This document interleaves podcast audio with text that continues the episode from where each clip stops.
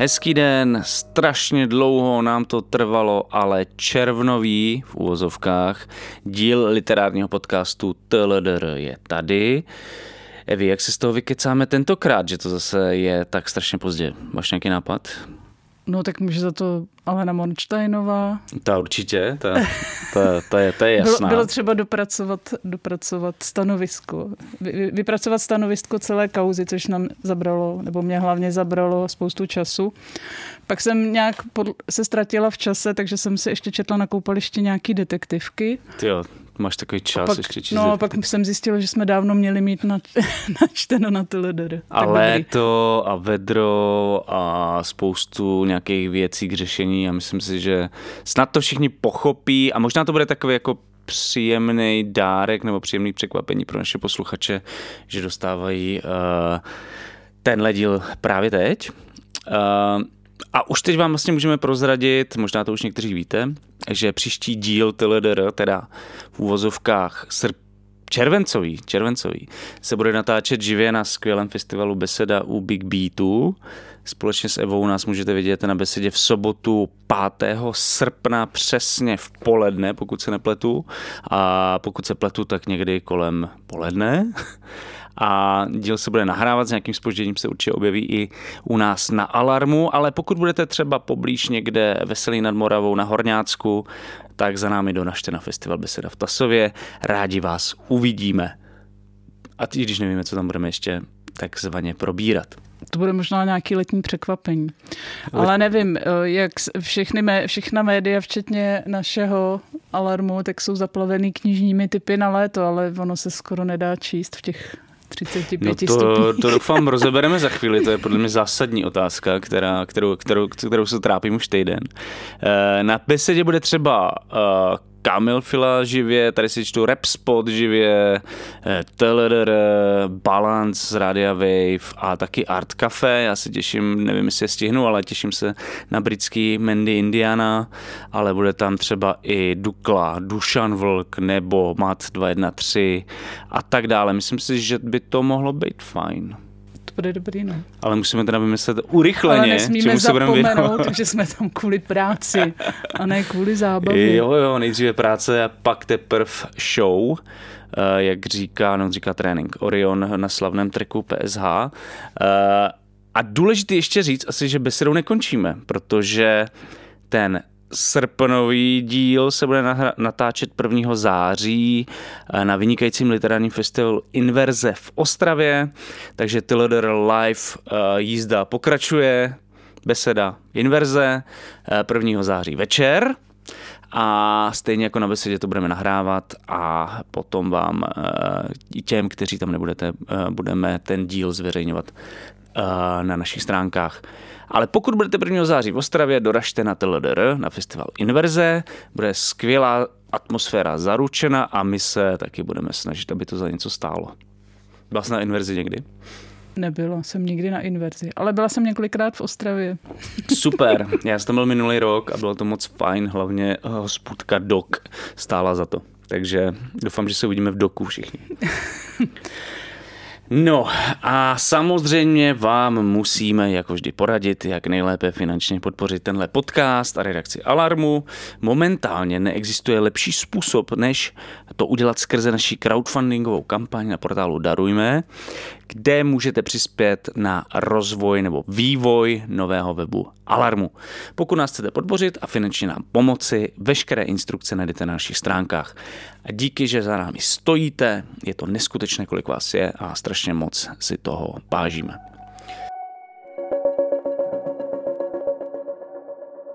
Teď by tady měl přijít prostor pro literární drby, aktuality a skandály, ale já vlastně nevím, jestli se něco zajímavého urodilo, takže uh, se zeptám Evy.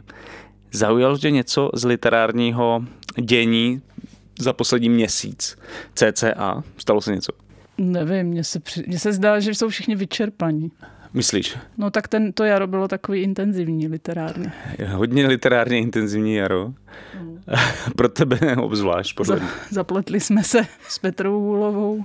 Alenou Mornsteinovou. Mornsteinovou. Jo, tam byl ještě dozvuk, já nevím, jestli to vůbec budeme řešit, ale ty kauzy uh, Mornsteinová, nebo spíš uh, Toybox. Uh, takový docela srandovní článek na i rozhlasu se objevil.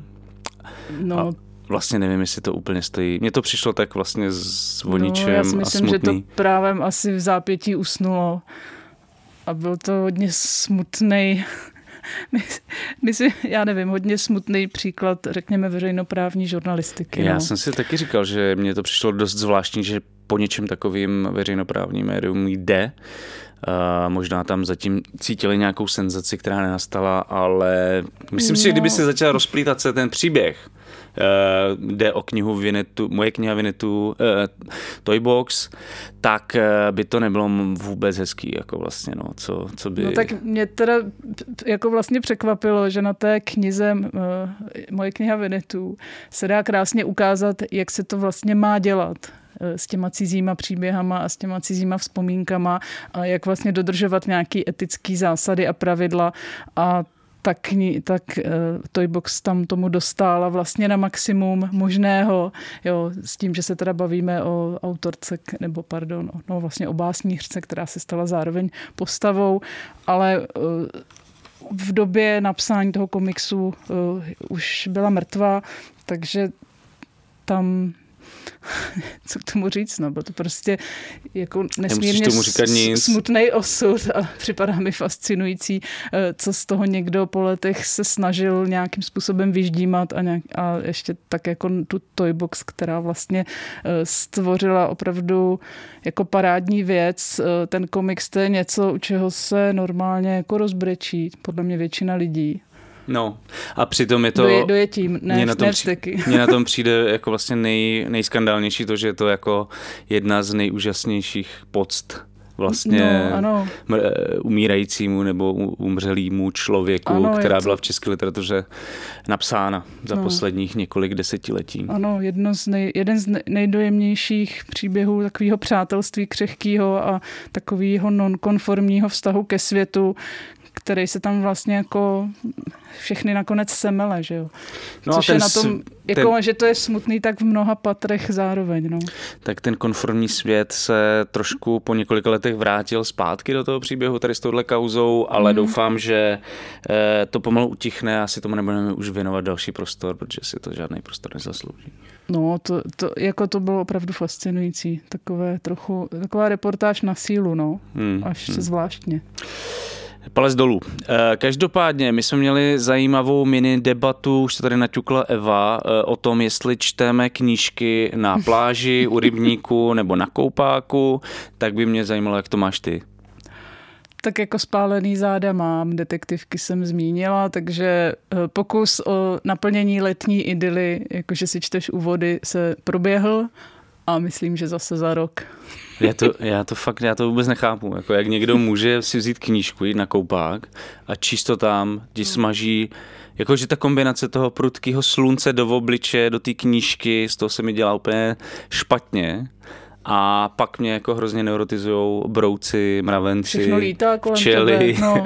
další přírodní kámoštvo, který tě vlastně neustále no, svádí tak... od to čtení a říká ti, kašle na to, prostě někde ti svědí. Pojď s náma, pojď s náma do vody.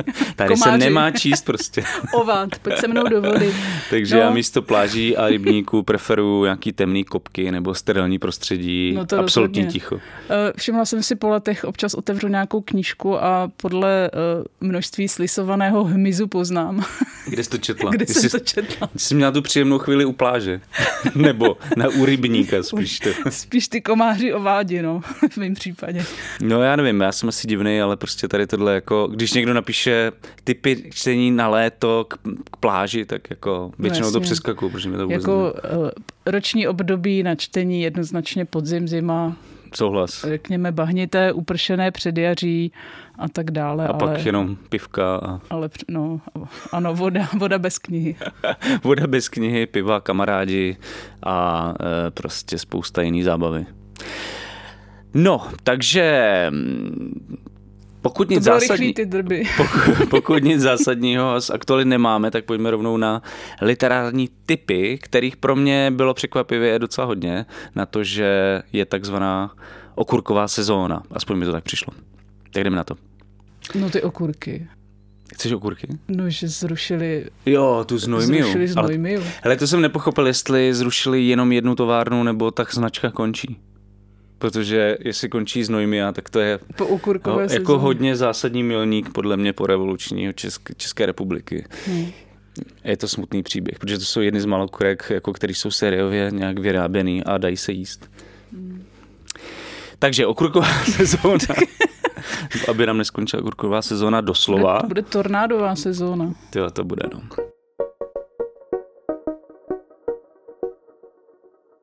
Já bych tady chtěl předně upozornit na knižku Báry Bažantové s názvem Prokletý kdo přichází, která takřka bez jakéhokoliv povšimnutí vyšla v nakladatelství Divus. Pro připomenutí Bára Bažantová je autorka knižky Hoří chemička, něco si přej o litvínovském sídlišti Janov a toto je její méně dokumentární, více prozaická knižka o dění na bar- barcelonských skvotech i okolo nich. Takže předpokládám, že tohle matro na kosmasu nenajdete.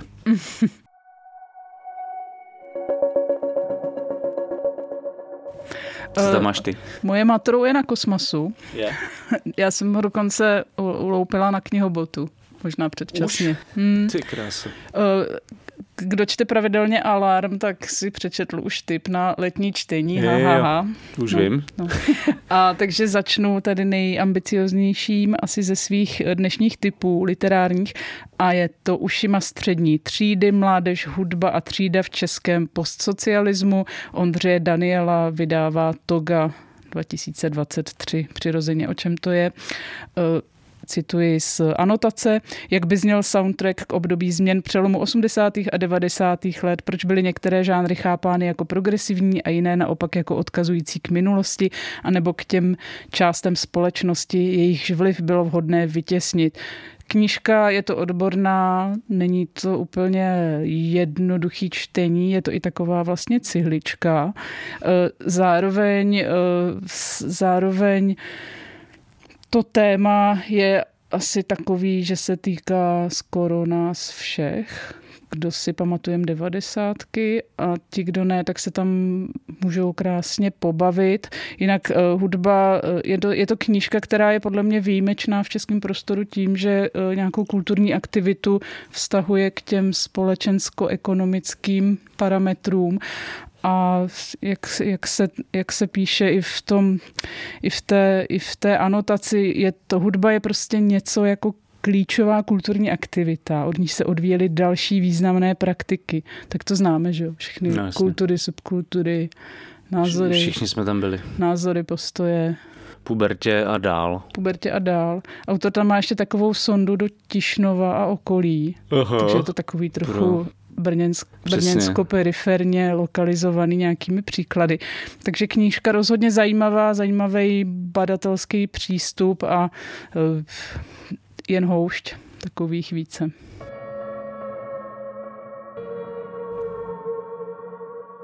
Náš uh, kamarád a kolega z A2 eh, Michal Špína přiložil knižku Bestie salvadorského novináře Oscara Martíneze, který několikrát absolvoval cestu společně se salvadorskými migranty přes Mexiko, Střední Ameriku do Spojených států.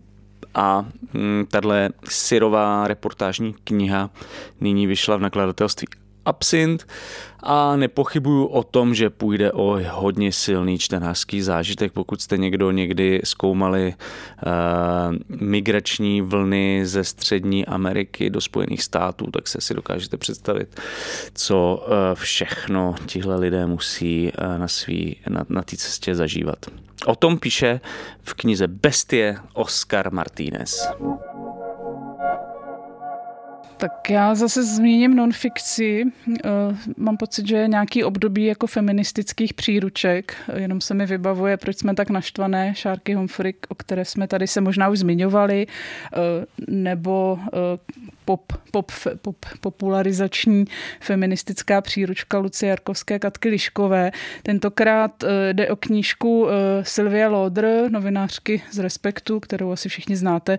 Jmenuje se to V pasti pohlaví a já tady jenom úryvek v knize pasti pohlaví. Autorka popisuje, na čem se ženská emancipace v Česku zadrhla a jaké to má následky nejen pro samotné ženy, ale rovněž pro celou společnost, ať už jako strukturální znevýhodnění postihující celé rodiny, nebo téměř všudy přítomné násilí symbolické, slovní, sexuální. Předpokládám, že to bude příspěvek do eh, eh, do nějaký knihovničky liberálního feminismu. Mm, to je ale díky za něj. Lepší než nic. Lepší než nic. Holky z druhé směny se tomu postaví, to by vyrovnají. no, já myslím, že tak nejdřív, nejdřív je nic, pak je liberální feminismus, pak přijde radikální feminismus ano. a bude svět zase v pořádku. Tak to má být.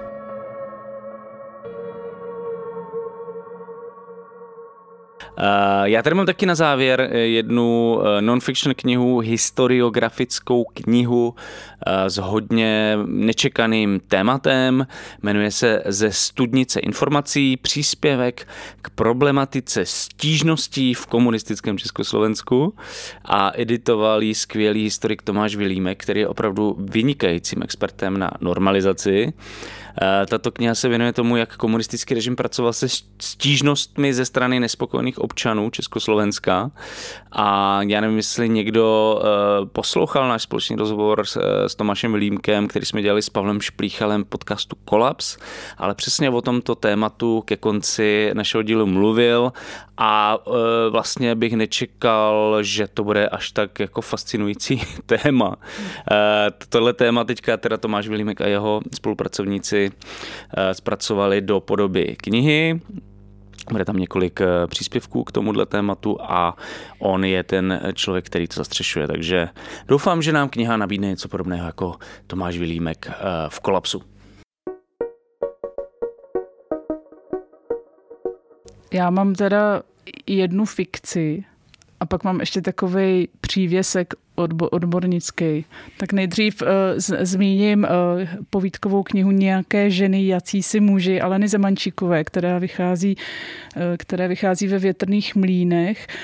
Uh, když, když ze stručním do jedné věty obsah anotace, kterou tady nebudu číst, protože naší ambicí stále zůstává vejít se do dvou hodin našeho Aha. podcastu, to je Takže dlouhá, jo, si myslím, že to bude uh, civilní, takový senzitivní, ale zároveň nějakým způsobem tam bude, řekněme, vyzrálý vhled do vztahů žen, mužů a do toho, jak žijí. Tady se zmiňuje druhá polovina, štěstí v druhé polovině života, to už se mě vlastně taky asi týká. Jo, kdy začíná druhá tak... polovina? Po 40. No. Jo a dál.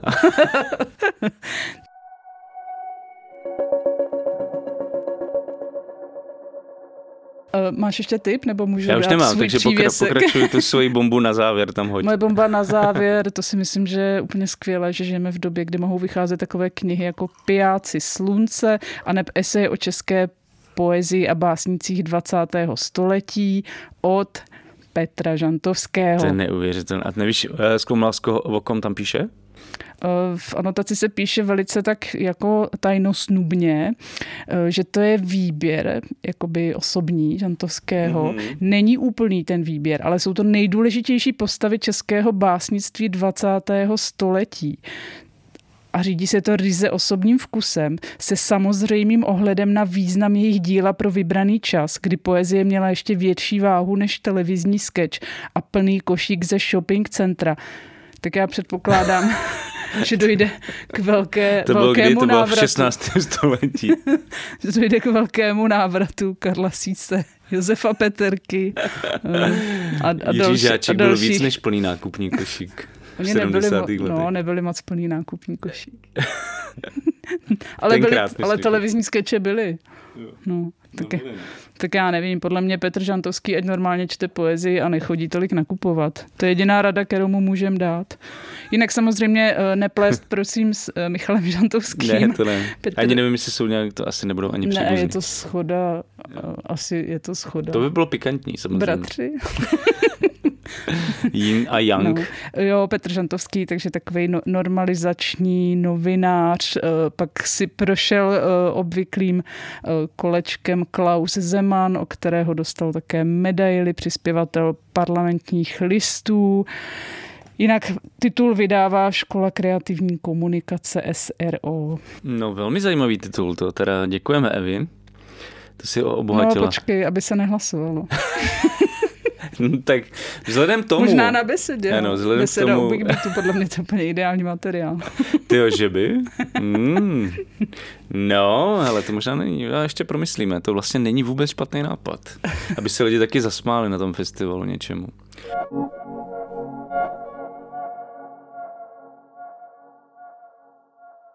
Možná jste slyšeli, že za současné oteplování nemůže přibývání skleníkových plynů v atmosféře. Někdo tvrdí, že za to může slunce nebo vesmírné záření. Další tvrdí, že se globální oteplování vůbec neděje. Někdy tyto názory prezentují respektovaní vědci. Naprostá většina klimatologických výzkumů ale už dlouho tvrdí, že dochází ke klimatickým změnám, které má na svědomí lidská aktivita. Sociologický výzkum a investigativní projekty v posledních letech ukazují, že tato situace není náhodná. Množství prací odhaluje propracovanou politickou strategii, která má za cíl chránit zájmy fosilního průmyslu. Jejím základním nástrojem je právě vytváření zmatku. Nová kniha Alarmu a nakladatelství Utopia Libry od Vojtěcha Pecky s názvem Továrna na lži ukazuje na konkrétních příkladech z českého i světového kontextu, jak funguje výroba klimatických dezinformací. Pořiďte si knihu na e-shopu Alarmu e-shop.denikalarm.cz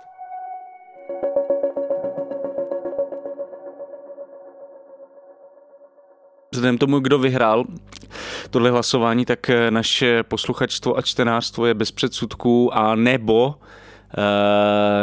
chce, aby jsme trpěli, ale tentokrát se jim to za stolik nepovedlo. Vyhrála uh, vyhrála Radka Třištíková se svojí novinkou Kde jsi, když nejsi. Uh, Tahle kniha způsobila evidentně takový jako menší rozruch na pražské scéně a neříkám literární scéně, protože tam na žádný rozruch podle mě nespůsobila, ale spíš na pražské, eh, na scéně pražské elity, smetánky, bulváru a tak dále, protože... A v repové scéně? V repové scéně nevím, jestli tam někdo si to přečetl, tu knihu, ale samozřejmě ta kniha do repové scény hodně za, zabrousila. E, a dělat rozruch, to je přesně to, co Radka Třeštíková evidentně umí e, velmi dobře. A možná i proto je asi jedinou spisovatelkou v Česku, kterou znám a kterou eh, miluje Český bulvár a o které vlastně pravidelně píše Český bulvár. Ale on o ní nepíše, protože je spisovatelka. No to ne, to ne.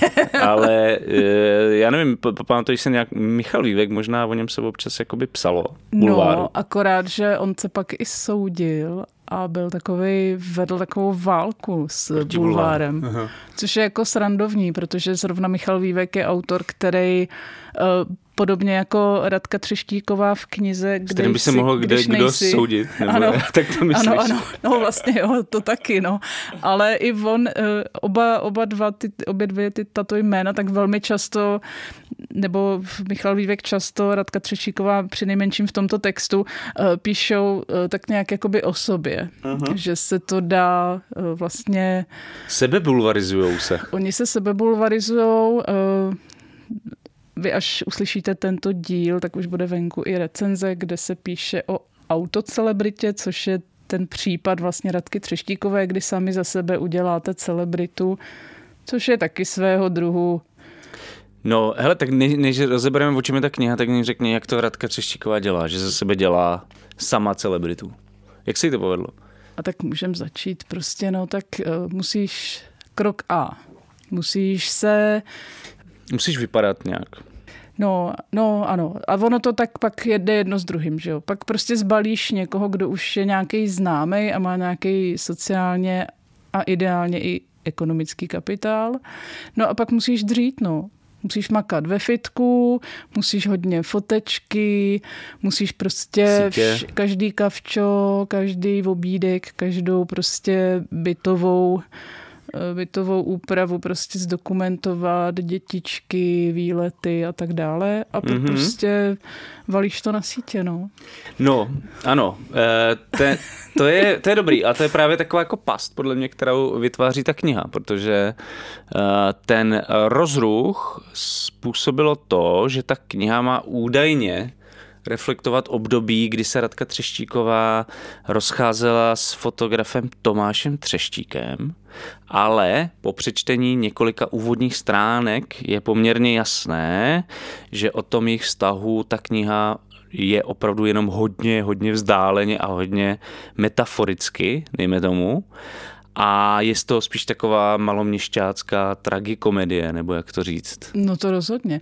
Jako připadalo mi, že jestli je tam něco trošku autentického, tak asi pocity ich formové vypravěčky Dáši alias Daisy, která prostě jako strádá jednak svým perfekcionismem, svojí uh, submisivitou a už jí leze na nervy manžel Marek, z kterého se stal takový nějaký nesnesitelný blb a rodinné štěstíčko nezachrání ani vila s bazénem, samozřejmě na hypo, na hypinu. Na hypinu.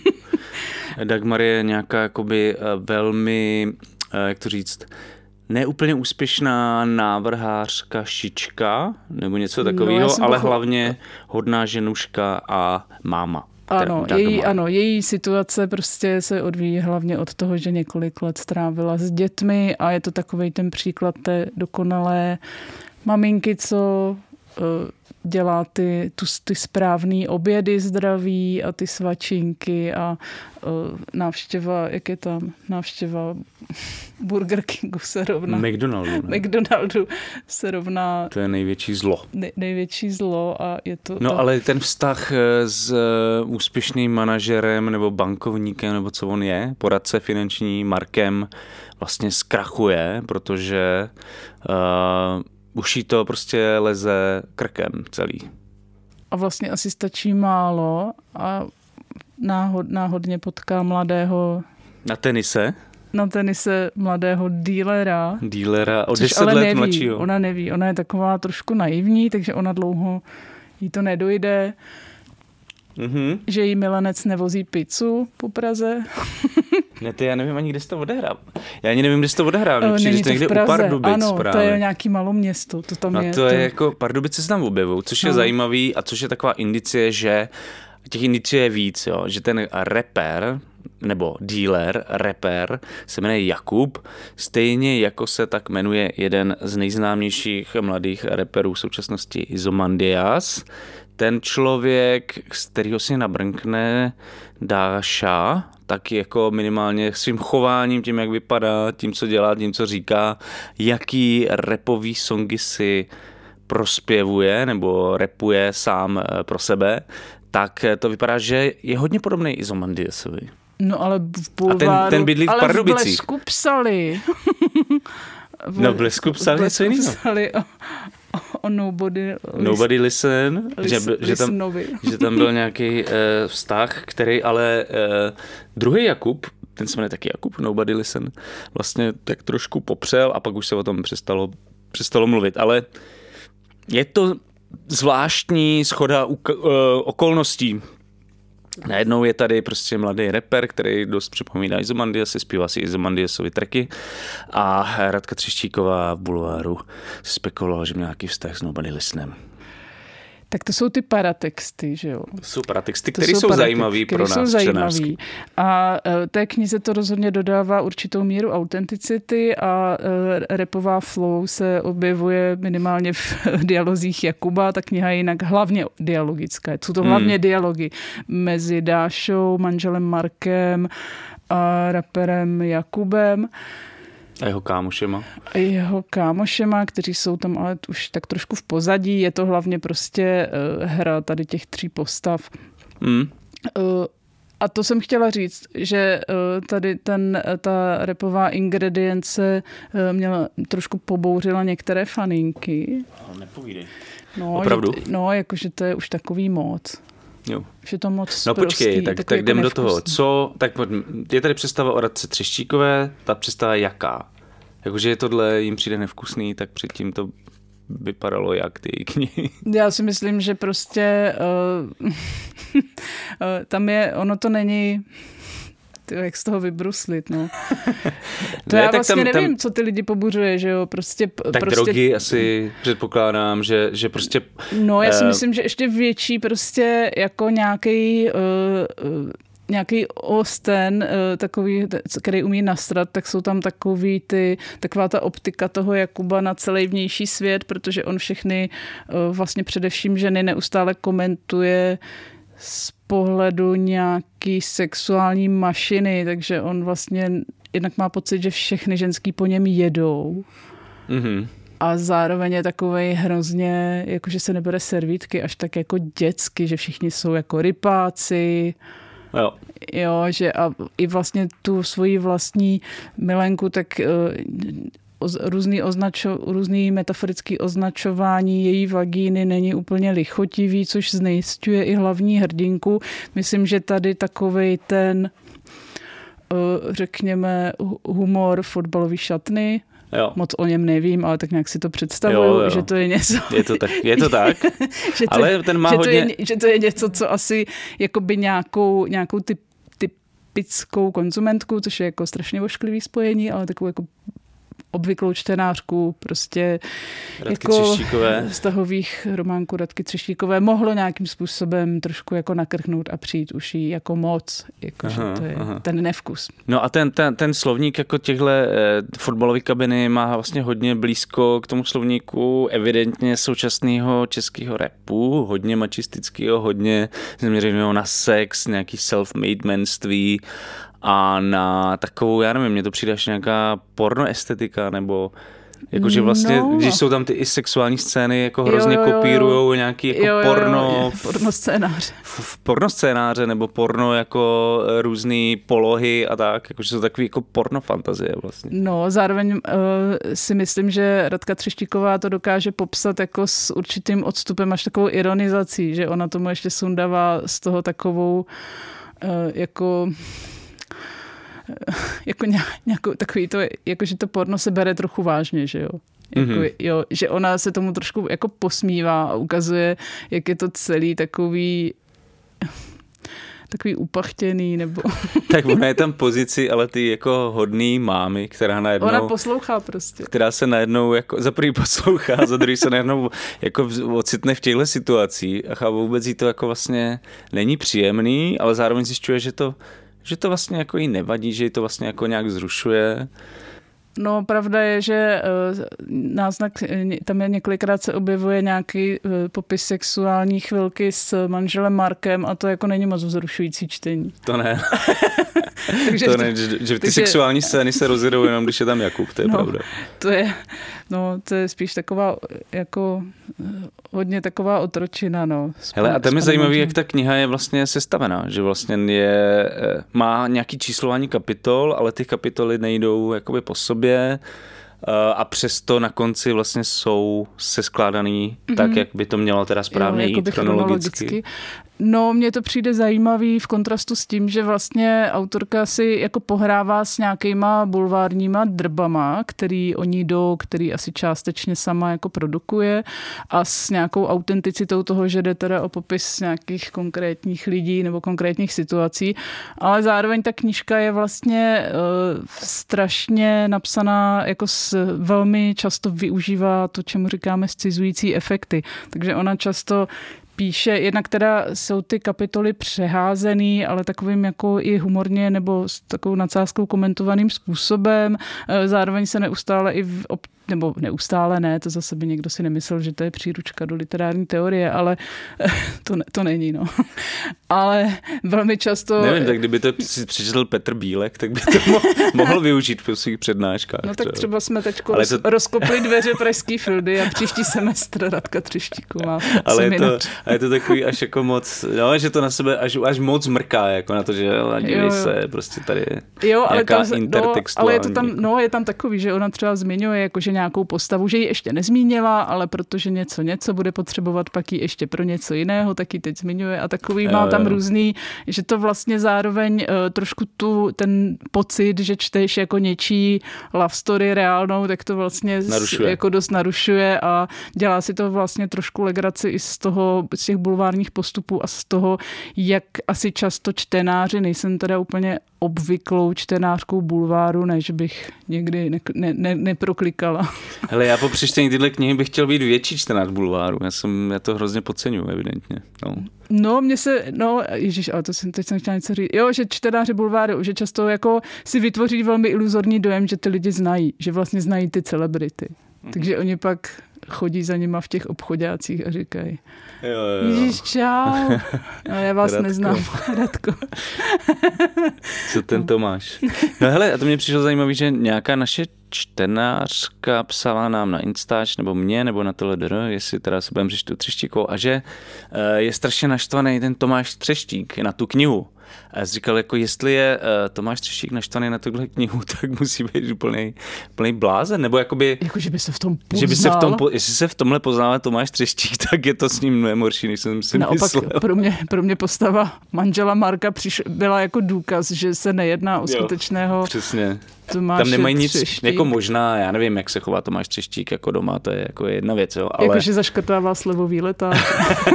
ale jako tyhle věci asi evidentně nedělá, jako že by nějak eh, byl spořivý a e, byl finanční poradce a nutil, a zakazoval radce jíst steak v restauraci. A kupovali, e, dávali jenom obyčejný tenisky na tenis. Jakože jestli si myslí Tomáš Třeštík, že po přečtení téhle knihy někdo bude spojovat Marka s ním, tak má o sobě hodně velmi špatné mínění sám o sobě nebo o svých čtenářích nebo fanoušcích. Hmm, což mě napadá, že možná mu chybí stejně jako v postavě Marka nějaký nadhled. Možná jo, no. Hmm. Ale spíš eh, to tak asi nebude. Pochybuju, jako fakt silně pochybuju, že by se v tomhle Tomáš Třeštík poznal.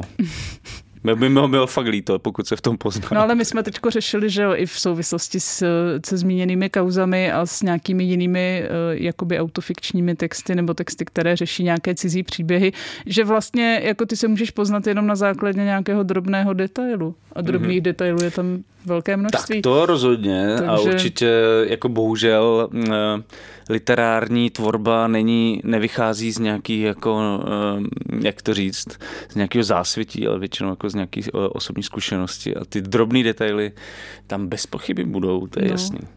Ale mm, mě teda nenapadlo ani třeba na sekundu, že to je Tomáš Třeštík. Tak, ale my jsme vlastně, my se bavíme o těch vztazích, o tom, kdo je kdo, ale ta knížka zdaleka není jenom o vztazích. No já jsem chtěl říct hmm. jednu věc, že my jsme tady mluvili o Aleně Monštajnovi a minule a smáli jsme se že tomu, že Radka Třeštíková je uh, Alena Monštajnová pro mladý a bohatý nebo něco takového. Ale jako musím říct, že vlastně Vůbec. Alena Mornsteinová má úplně extrémně jakoby toporný, nudný styl. Myslím si, že prostě to se vůbec nedá srovnat. Jakože vlastně Radka Třeštíková píše úplně svěže, využívá naprosto suverénně využívá jakoby ten slang jako repovej a, mm.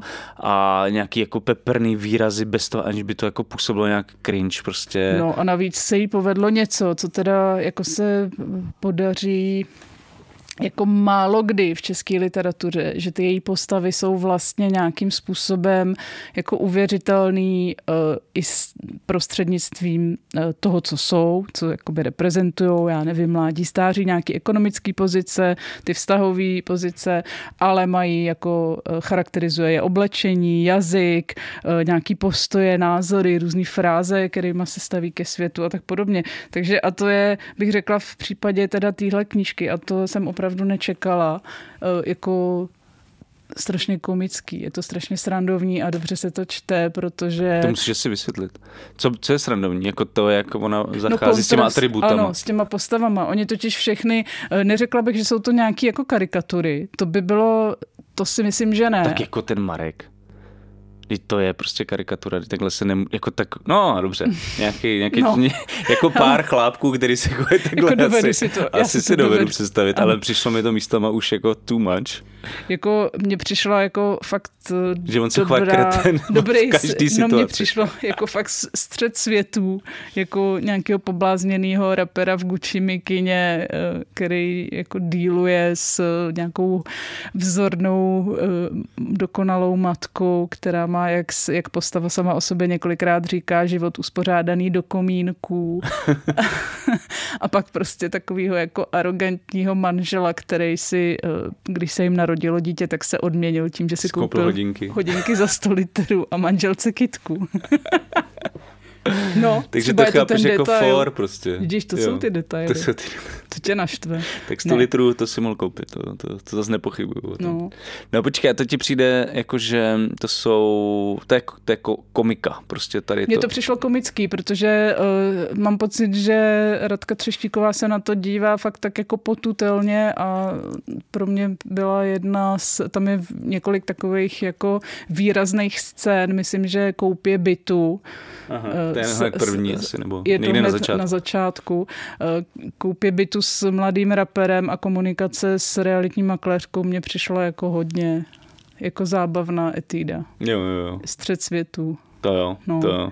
Podobně návštěva restaurace, objednávání stejku, eh, kooperace eh, ponižované manželky s číšníkem. Mm-hmm. Jako mě vlastně první moment, kdy mě ta kniha trošku ztratila, byla uh, taková ta kapitola, kde, která je před pohřbem Dáši. Nesmíme, teď jsme to úplně naspojili.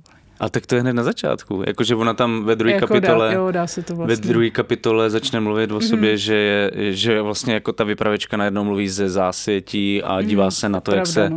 ta rodina uh, připravuje na její pohřeb to mi přišlo trošku divný, jako vlastně. Ale je tam zároveň takový ten, jako, taková ta kritika zas opět, ty, ty její rodiny, ty jako toho maloměšťáctví a toho, že vlastně i v této situaci řeší koprovku a já nevím, co tam ještě řeší, nějaký úplný nesmysly, jako. Uh, ale tak tam mě to trošku, jsem říkal, uh, uh, jakože tam byla ta wild sex scéna s Jakubem v hotelu a pak jo, najednou jo. tohle.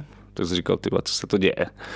A pak se to zase, pak se to, ale pak zase jako se to dá nějak srovná a pak je tam strašně dlouho, jsou nějaký jejich hádky prostě s tím manželem, který jako pro mě byly částečně jako zajímavý a částečně variace vlastně toho jediného stejného jakoby konfliktu. Hmm který to bylo strašně natažený vlastně, jo? že mi dokážu představit, že by to trošku se dalo skondenzovat. No já se přiznám, že někdy tady u těch jako fakt pocitů, že se něco táhne, nevím, jestli to není jako, že se spíš blíží nějaký deadline náš a musíš to přečíst jo, rychle. Jakože možná, když to ležíš jen tak někde na gauči, že možná, můžeš možná. to číst 14 dní nebo nikam nespěcháš. Jo, někdo chce být s těma, ne, jo. někdo chce být u nich jako v kuchyni a poslouchat ty hádky. Prostě. Zároveň jsem jako to uh, vnímala jako uh, fakt i takovou, a možná už je to moc takový jako eh, nadinterpretování, ale vlastně jako, že ten vztah, jak se unaví, tak ty se pak unavíš u těch dialogů, který jsou prostě takový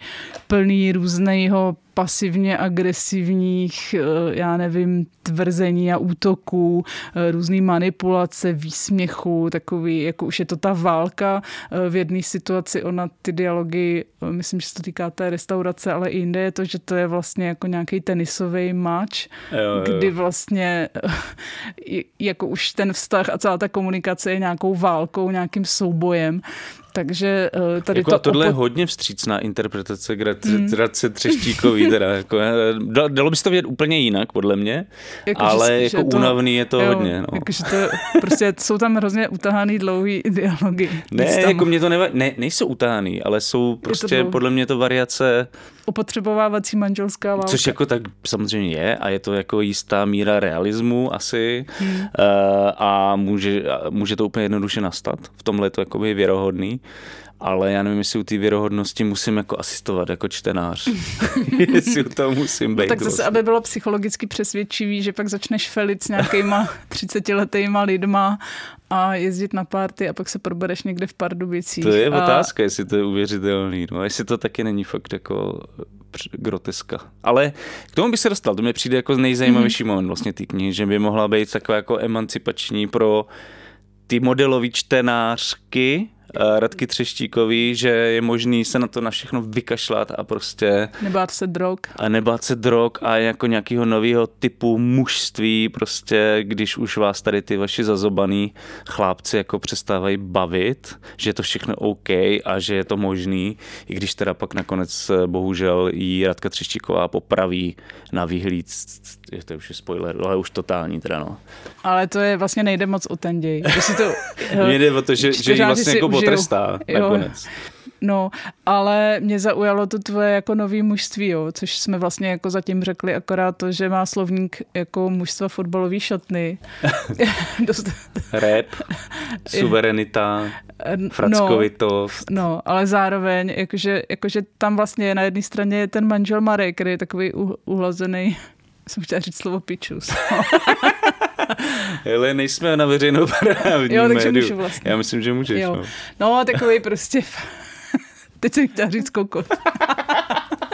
jako vnějškově uhlazený, takový prostě vele důležitý, hrozně prostě živí tu rodinu, všechno vlastní děti, vlastní dům, vlastní svoji manželku, všem říká, co mají jak přesně dělat, co má jak přesně být, neustále jako kontroluje a tak dále ale zároveň hraje jakoby toho gentlase, že, jo? že by jí nikdy neřekl to, co jí klidně jako vypálí ten Jakub, jo? i takový nějaký body shamingový jako divnosti a tak, který tak znejistějí tu hrdinku. Ale na druhou stranu ten Jakub má zase sice jako, eh, jak se to, jak se to říká, eh, prořízlou hubu, mm-hmm. ale zároveň vlastně vždycky stojí jakoby na její straně, pomáhá jí, eh, vlastně je i takový pečující, bych řekla, no. Eh, dává na, na večírkách, jako protože ona je neskušená uživatelka. Ji dává napít. Taky dbá na její pitný režim v klubíku po někde. jakože to je, jakože možná nevím, je to Jo, jiný. jo, jo, Hel, to rozhodně. Tam je zajímavý to, že ten eh, Marek, který vždycky chodí a říká, eh, jak o všechno pečuje, jak se o všechny stará, jak dře prostě na tu rodinu, ale vlastně ve skutečnosti vždycky, když jde o nějaký jakoby projev čehokoliv, tak se zachová totálně sobecky mm. a vlastně jediný, co ho zajímá, je jeho pohodlí, jeho nevím, jeho nějaký zájmy, že jo? A naopak ten Jakub, který jako hrozně působí jako egomaniak a člověk, který prostě... Nedospěle až. Nedospěle, který si furt kupuje nějaký kraviny, prostě strašně drahý a tak dále, rozhazuje prachy tak se naopak jako hodně vlastně zajímá o, to, o ty druhý a o tu Dášu, což je jí k, němu, k, ní, jí k němu přitahuje. Uh, ještě mě pak, ještě mě teďko napadlo, uh, utrácí za kraviny. Uh, ta knížka totiž uh, je hodně nejenom o těch vztazích, ale je hodně i o nějakých ekonomicko-sociálních a kulturních poměrech a trochu stereotypech. A to se mi na tom líbilo, že ona se trošku posmívá i těm raperům, i těm hospodyníkám a i těm jako e, i těm s ambiciozním středostavovským man, manažeříčkům, takovým zároveň, že nesundali někdy ze sebe to buranství a takovou tu upachtěnost a to sobectví. Ale tak mě jako u toho napadlo, jak vlastně eh, jsou to tak diametrálně odlišný spot, světy nějaký jako luxusní spotřeby do jisté míry, ale zatímco teda eh, ten manažer eh, to cpe do toho bazénu a do té vily a do takových věcí, řekněme, trvalejší hodnoty, tak vlastně jsem přemýšlela nad tím, jak když jako díluješ a máš všechno v keši, že si na to asi nevezmeš právě tu hypotéku. Nemůžeš, no. No, takže musíš to utrácet musíš žít prostě, kar, carpe diem, musíš žít tím musíš okamžikem. To vali, takže protože... maximálně káru a hadry, hadry. No tak můžeš pak jako začít dělat nějaký biznes, ve kterém budeš prát ty peníze, že? To je prostě hmm. zápletka všech uh, italských mafi, mafio zo, uh, stories. Nejenom italských. Nejenom, Teď, nejenom teď italský. jsem viděla krásný tři, třídělný, třídělnýho dánského dílera. Jo, to je skvělý, to je skvělý film. Skvělá série, Skvělá série. doporučujeme. Doporučujeme, ano. No, to je dobrý poradce Třeštíkovi si dát dílera jsem dlouho neviděl. Teda no. první díl snad 96 nebo něco. Jo, a to teď vysí komplet tyjo, na Aerovodu nebo Edisonu, Aha. na, nějakým, na nějaký tady tý platformě. To je takže to je, to je fakt parádní. Uh, já jsem se chtěl dostat k několika věcem. Jo, ty jsi mi neodpověděl na to, jestli myslíš, že by to mohlo být hmm. emancipační pro modelový čtenářky Radky Třeštíkový. Jakože to nemá nějaký pozitivní vlastně v tomhle message. Nebo no, myslíš, tak že to je jenom tomu, sranda, že to prostě? neskončí úplně happy endem, tak ani ne, ale myslím si, že uh, emancipační message to může mít v tom, že jednak, a to je otázka, no, ona je to jako je a není to jako Rodka Třeštíková na jednu stranu dokáže nějakým až jako parodickým, ironickým způsobem jako uh, popisovat ty různé sociálně ekonomické poměry, i, vš, i vš, všechny tu, tu, ty srandovní věci, jak ty lidi na tom lpí a tak dále. Ale zároveň vlastně ta její hrdinka je strašný jako voslík a ona jde vždycky za tím týpkem, s kterým, o kterým je zrovna přesvědčená, že ji jako nejvíc miluje asi, nebo jak jako je to ten muž číslo jedna, no. Takže jako, ona je v tom, jakože ona je úplně pasivní v tom a vlastně to je dobře vidět i v tom vztahu té zamilovanosti, že ona vlastně fakt poslouchá. Ona celou tu knížku jo. poslouchá a já nevím, jestli to může být emancipační, někomu to třeba přijde, že se chová vlastně jako standardním a očekávaným způsobem, ale jo. podle mě to z toho úplně trčí, že vlastně ta hrdinka je jakože eh, existuje takový film Můj Láďa, je to krá- krátkometrážní film, myslím Tomáše Vorl, od Tomáše Vorl. Ty, ale... Jsem se neviděl. Ona tam hraje takovou hospodinku, která má uh, ulítanou a je to, je, ona ještě lítá prostě po těch obchodech, kde byly ty fronty a manž ten Láďa je kulturista, takže ona mu snáší ty hromady toho, těch bílkovin a furt mu dělá to, to maso, vejce, nosí mu ty pivka a mně tady přišlo vlastně hrozně podobný a jakože mm. už i v tom 30 let starém filmu to bylo vlastně nějaký groteskní spodobení tady ty ženský jako otročiny, jo, takovýmu tomu posluhování tomu jako mistru světa, jo, což jsou ti, ti muži v té domácnosti. A tady mi to přišlo, že když ta hrdinka jako uh, musí běhat pro pivo a zpátky ho nesmí, Aha. jako že už nemůže běžet, protože by ho napěnila, mm. ale zase je pak teplý a ona s tím furt tam nějak, jako je to nějaká zápletka jejich tréninku, tak mně to přišlo jako, že to už fakt jako musí trknout i ty submisivně založený čtenář. že, to je, že by se na to taky není, mohli, no. něco, není, něco není v pořádku. že to není úplně jako rovnocený vztah. Což no a... je jako zajímavý. My tady pořád mluvíme o nějakých, doporučujeme nějaký feministický knihy a pak čteš prostě román jako autorky, který je plus minus 40 a ona jako popisuje jako realitu eh, nějakou, nějaký která byla srandovní už před 30 lety, ale evidentně je to prostě v mnoha rodinách ten kapitalismus tohle jako utužil. No. Žít Česko. Že ty prostě muži vysedávají v práci, No, je, ale bohužel to tak asi bude. No, no a pak jsou prostě ty ženy v těch haciendách, v těch jak se tomu říká, no, v těch satelitních Aha. pláních, v těch vilách, jako super drahých. No to bude ono, takhle si to představuju, tam, kde bydlí. No, Hele, a ještě mě zajímá, um, jakože mě vlastně trošku rozčilovala, možná si můžeme pobavit, jakou to tam mělo roli, T- ten Marek, že je prostě hrozně jednorozměrný, jakože je prostě jako čistě jako negativní postava a i v momentě, kdy on ke konci vlastně se stane vypravěčem, mm-hmm. aby to jakoby převzal, tak je furt za idiota. Jakože vlastně ani v ten moment, kdy, kdy se stane jakoby vypravěč a měl by se teda nějak jako os, ospravedlnit a jako snaží se to jakoby rámovat, eh, jakože on je ten good guy, tak i v ten moment jako vychází z toho jako úplný kretén. Mm. Uh, Že mi tam vlastně chybí nějaká ambivalence nebo něco, no, ale... já teda nevím. Uh, asi, asi jsem vůči němu měla větší míru empatie. Mně ho bylo vlastně spíš líto, protože on byl taky jako To mě obětí systému. No tak obětí systému jsme všichni, ale... Ano, ale on tak i takovou jako nešťastnou, přestože on sám by se tak asi nevnímal, ale mně to přijde hrozně smutný, že on byl permanentně vystíhovaný z toho, že něco eh, nezvládne, na něco nebudou prchy na bazén, že musí být něco nějak, jo. Jo. Jo. A i takový to uvažování, když jako že jo, Myslím začne- si, že jako chápu, kam směřuješ. On si mysl- musí koupit superboty na tenis, protože v jeho případě je to investice jako do biznisu. On musí Jasně. furt jako z něj cákat ty prachy na první No pohled. ne, ale kdyby chtěla tohle jakoby hmm. autorka nějak rozvíst a právě udělat tak, aby si v čtenářích a čtenářkách vyvolal nějakou empatii, tak to tam nějak jako potrhneš, nebo jako vlastně ukážeš nějakou, dejme tomu, tragickou dimenzi toho. A mně přijde, že z toho prostě vychází neustále jako totální burán, skrblík, člověk, který se chová jako úplný mačo a vlastně máš chuť mu, nevím, tyjo, třeba dát bylo prostě i líto, pěstí. Jako. líto v té restauraci, že se mu i číšník směje. A vlastně ty seš- navazuje takový lehký Ty jsi flirt. extrémně teda empatický jako čtenář. Vstřícnej k, ma- k mačo blbcům.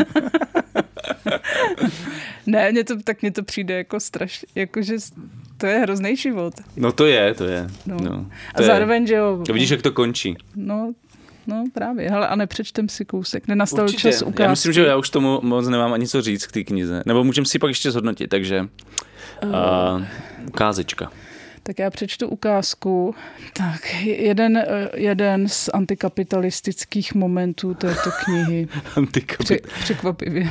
antikapitalistický moment Radky Třeštíkové. No to je taky další zajímavá rovina, ale tu si dočtete v recenzi na Alarmu, to, to už nebudem zabrušovat teď. Takže ukázka. Marek se svěřuje.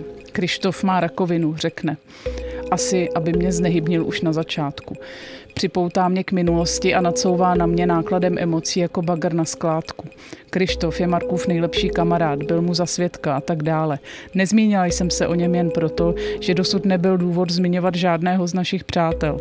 Oni s naším příběhem nějak nesouvisejí, do kapitol, které s vámi dobrovolně sdílím, nikdy nevstoupili, nepřišli na návštěvu, i když chodí často, nezavolali, i když volají často. Je tedy jedno, jak se jmenují, jak vypadají, jaké mají vlastnosti, emoce, nemoce.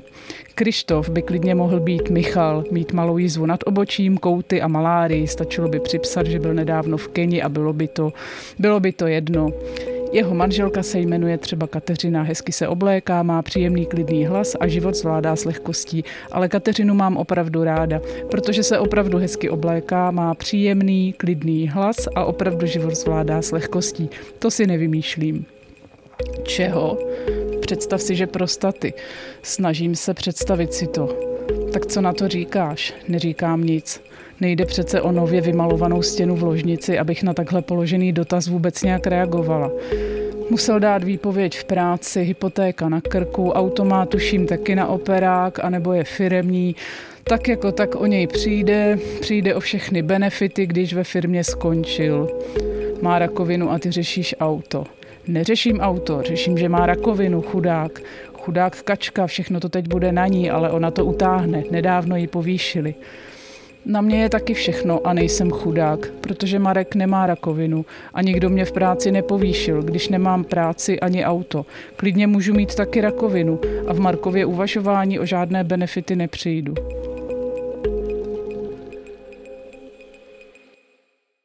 Hmm, to je smutný. Není ti ho líto? Ne.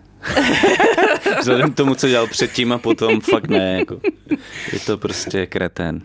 Ale to uh, Radka Třeštíková určitě chtěla vyvolat to zdání toho, že to je úplný kretén a to mě vlastně na tom trošku rozčiluje, že mě do toho manipulovává, protože to hodně jako brnká na moje Jo. antimacho struny, uh, Už bys správně. vybombil Asi jo. ve druhý kapitol. Jako asi jo, no, bohužel. Uh, sorry, Marku. A Tomáš Třeštík. A to není Tomáš. Nevěřte Ne, ne, není to Tomáš Třeštík. Hele, a tak... eh, Ten asi není vystresovaný z hypiny. ten ne, ten, nebude, ten je v pohodě. Hele, a co taky mm, nějaký hodnocení?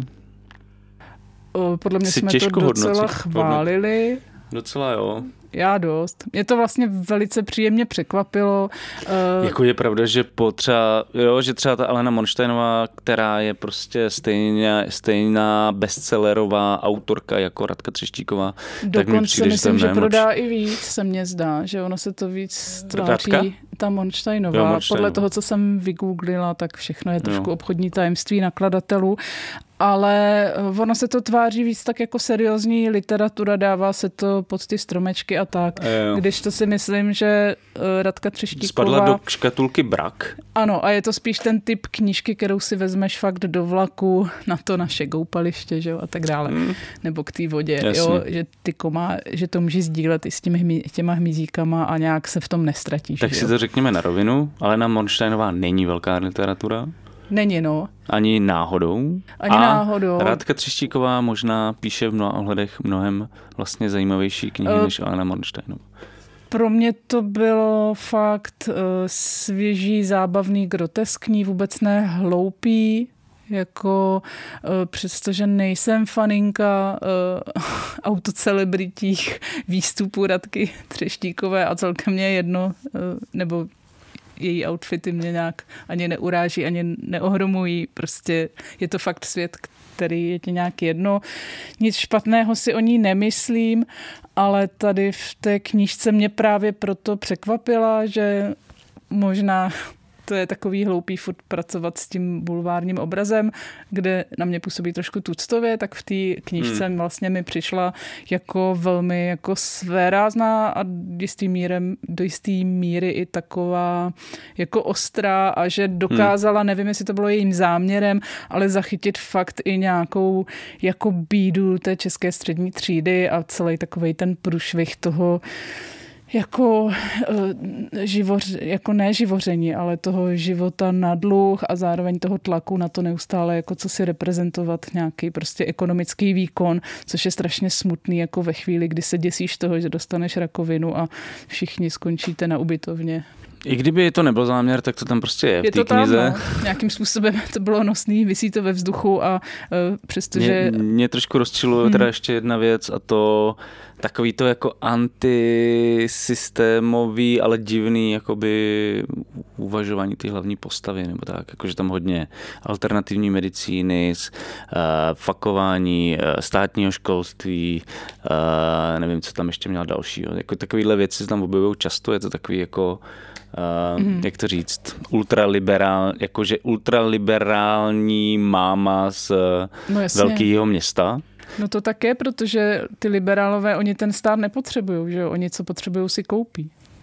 No, ale Marek ten šetří a ten říká mm. homeopatika, prosím tě, jdi s tím Cukříky. do háje, státní škola je v pohodě, navíc je to zadarmo a, a tak. Jakože vlastně Není mi to vlastně, ani vlastně ani jedna ta postava mi není sympatická. No vlastně tam nikdo není moc sympatický. Ono ani jeden ten, ta životní poloha není úplně následování hodná.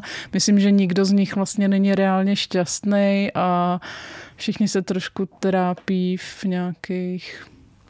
Takže vlastně pěkný kaleidoskop dnešního Česka. No vlastně jo, no. Jako je to, je to skoro angažovaný román. to je takový balzak prostě. Balzak 21. století. No ale jako jo, jako prostě to, co mi třeba často vytýkám, a to je poslední, co už o tam řeknu, jo, jako nevím, jestli, jestli to někdo začne brát třeba, že dostane třeba magnézii literu pak. To asi ne, no. Ale jako ve vší, jako fakt předsudky no stranou, no, no jasně. Důležitý jsou ty prachy. no, všechny předsudky stranou, je to prostě knížka, kde ty postavy jsou uvěřitelné a fungují v nějakých jako reálích, které jsou prostě reální, plastický, hmatatelný, představitelný a tak dále. Eh, celá řada současných prozaiků, řekněme z takového toho ranku té artové prózy, tak vlastně píšou naprosto nezapamatovatelné postavy, které prožívají tak jako subtilní, co si, co ani nejsi schopen popsat a je to vlastně vždycky vytrženo do úplně nějakého někdy, někdy možná něco a vlastně tam vůbec žádný jako eh, realistický starosti, což jsou prostě často i ty ekonomické starosti, co všichni máme, tak do toho nevstupují, že jo? A je to v nějakým prostě... Jo, já s tím roz, souhlasím, souhlasím s tím, že používá docela fresh vlastně jazyk, uh, překvapivě, jako který, u kterého se neošívám a který jako nějak koresponduje přesně s těma sociálníma rolema nebo s těma sociálníma vrstvama, který Radka Třeštíková popisuje.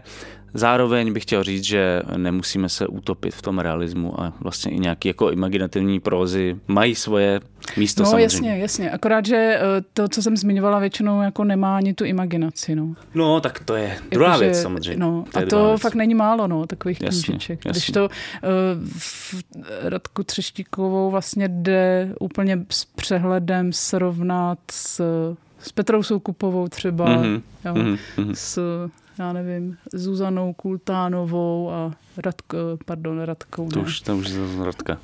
Počkej, Petra. Soukupová, jo. Eh. Uh, Kateřina. Kate, pardon, a Kateřinou Rudčenkovou. Uh, jo, při nejmenším s některými jejich knihami podobně tematicky zaměřenými na život současných žen Takže, v pozdním kolik procent? kapitalismu. Uh, procent uh, já, protože nevím, co je literární hodnota, jak tady často opakuju, tak já tomu dám 70. Aha.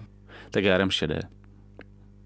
Dobrý. To je Takže- docela v pohodě. Něco nám na tom vadilo. No zase to není úplný jako wow, že ti No, to není, jako, no. No to ne, to ne. že ti to prostě obrátí na ruby. To, To, ne. rozhodně ne. Ale není to ztracený čas v žádném případě.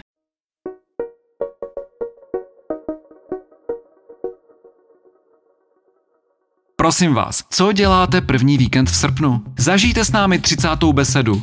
Budou tam The Murder Capital a Mandy Indiana, ale také Bert and Friends, Laser Viking, Past, Kale, Nina Kohout nebo Dukla, podcasty Balance, Rapspot a také dekadentní divadlo Beruška. Tohle je letní tábor pro všechny milovníky dobré hudby. 30. beseda 4. a 5. srpna v Tasově u Veselí nad Moravou. Beseda u Bigbeatu CZ. Mediálním partnerem je Alarm.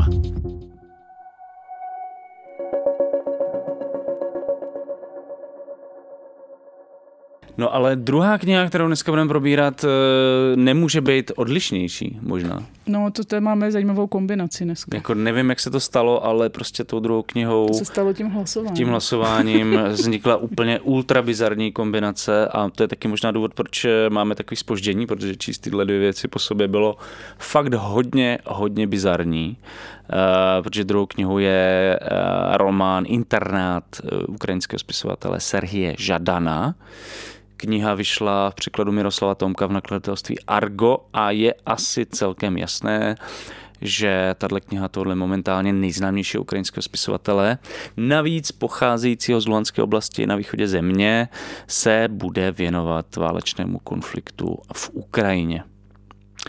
A, ale je asi dobrý říct, že ta kniha vyšla už v roce původně eh, 2017 a tak se vztahuje spíš k té předcházející fázi konfliktu, eh, či eh, spíše skryté invazi, nebo jak to nazvat, kdy Ruská Hybridní federa- válce. hybridní válce, eh, kdy Ruská federace v roce 2014 zabrala poloostrov Krym a zároveň vojensky, finančně a jinak podporovala takzvané separatisty na východě země, kteří působili jako takový předvoj momentální přímé vojenské invazi eh, Ruska do této země.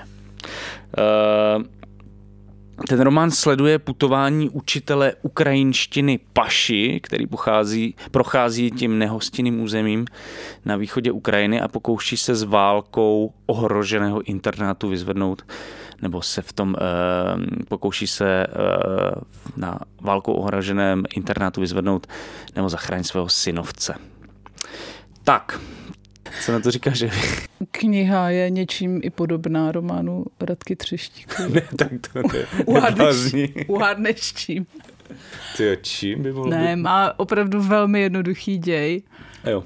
eh, který vlastně No můžeme... prostě jde do toho internátu a, ano. to je všechno. A pak jde z internátu. a pak jde z internátu domů. No. Takže je to cesta, je to román cesta, putování. Eh, Je to, bych řekla, román impresionistický v tom smyslu, že vlastně nasáváš ten konflikt a tu z toho našeho o nějakých tisíce kilometrů západnějšího prostoru eh, jako fakt nějakou jako dystopickou v- představu o světě. Hmm, Zároveň, když jsme se se bavili... stala realitou, evidentně. která se stala realitou. Zároveň, když jsme se o tom bavili, co nám to jako něco připomíná, tak ty jsi řekl nějaký ruský film.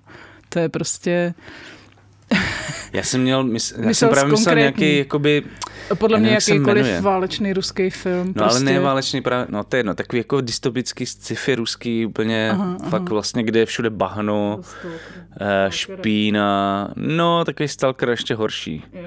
Ale teď si nespomenu, jak se to jmenuje. No to je jedno, No ale... to nevadí, ale je to, mě to připomnělo uh, fakt Traumazon Adama Curtise, Mhm. uh, což je jako z Ruska, ne z Ukrajiny, ale vy vidíte tam, a zase zmíním toho Timothyho Snydera, ty, uh, ty, ty prostě krvavé, ty krvavé země. Uh, jo, Timothy Snyder tady mim- mimochodem na uh, vzadu píše, že Serhij Žadan je jeden z nejdůležitějších tvůrců současné Evropy. No. Takže to spojený s ním není náhodný určitě. Jo, je tam, ano, je tam prostě, je tam přesně ten obraz, to, co eh, všichni známe z mnoha různých dokumentů a zachycení jako filmových a, eh, a tak dále. Je to prostě postsovětský prostor, kde je bahno, mlha, je to takový to vnitrozemský počasí, eh, pošmourný, blátivý, je to plný tanků a nějakých AKM, nějaký, Mhm. ne, nevím, jak se jmenuje ta zbraň, takových těch kulometů. kalašníku.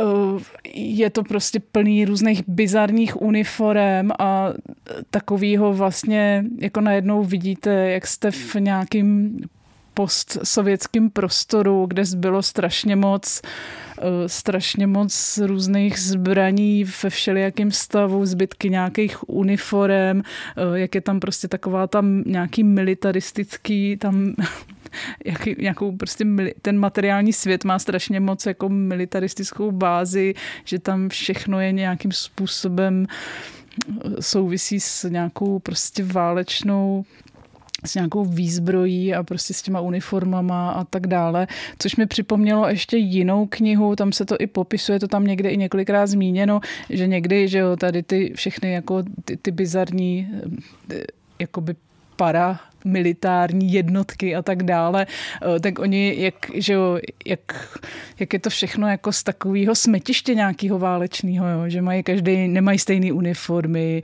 mají nějaký různý, hmm.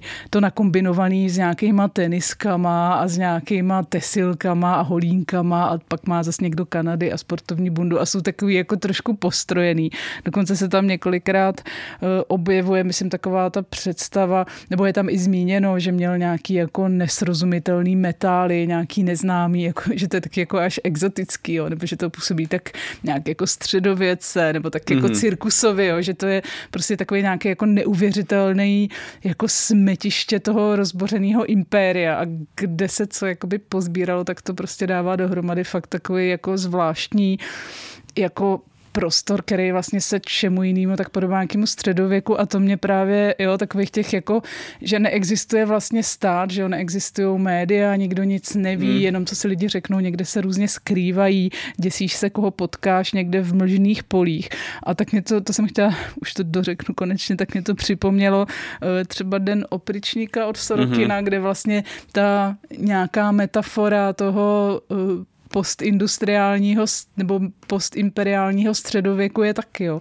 že vlastně uh, takový to velikářství, ta uh, prostě moc té síly, tam je, se objevuje velké množství situací, nebo vlastně ona je jedna za druhou v tom románu. Že jak... Ty, jsi tady naťukla strašně moc věcí, které jsou podle mě důležitý a zajímavý jako v tom, jako, co to znamená ta hybridní válka. Jakože vlastně v tomhle ohledu ta kniha je skvělá, protože uh, vlastně ty lidi neustále zažívají nějaký, nějakou formu jako chaosu, zmatení, Vlastně hmm. to, to, co v té konvenční válce je, že ty naši mají tyhle uniformy, uh, so, protivník má tyhle uniformy, prostě všechno je nějak jako srozumitelný, tak to tady padá. Hmm. Navíc je to ještě rámovaný tím, že že e, obě dvě strany mluví buď rusky nebo ukrajinsky, jakože vlastně nebo přechá... směsí. Nebo směsí a přecházejí jako v tom jazyku, takže se můžeš spolehnout vlastně ani na, ten, ani na ten jazyk, jako něco, co ty lidi identifikuje, protože obě, obě dvě strany znají oba dva jazyky.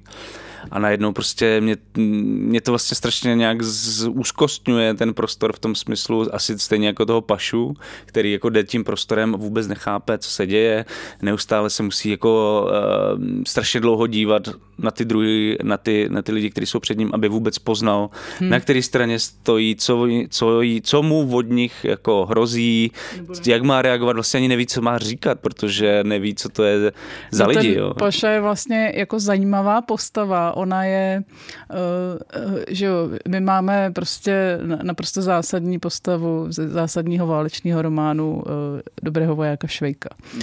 A on je, on se nějakým způsobem je reaktivní, uh, jakoby podřizuje se nějaký uh, stupiditě jo, těch poměrů prostě v CK jako armádě.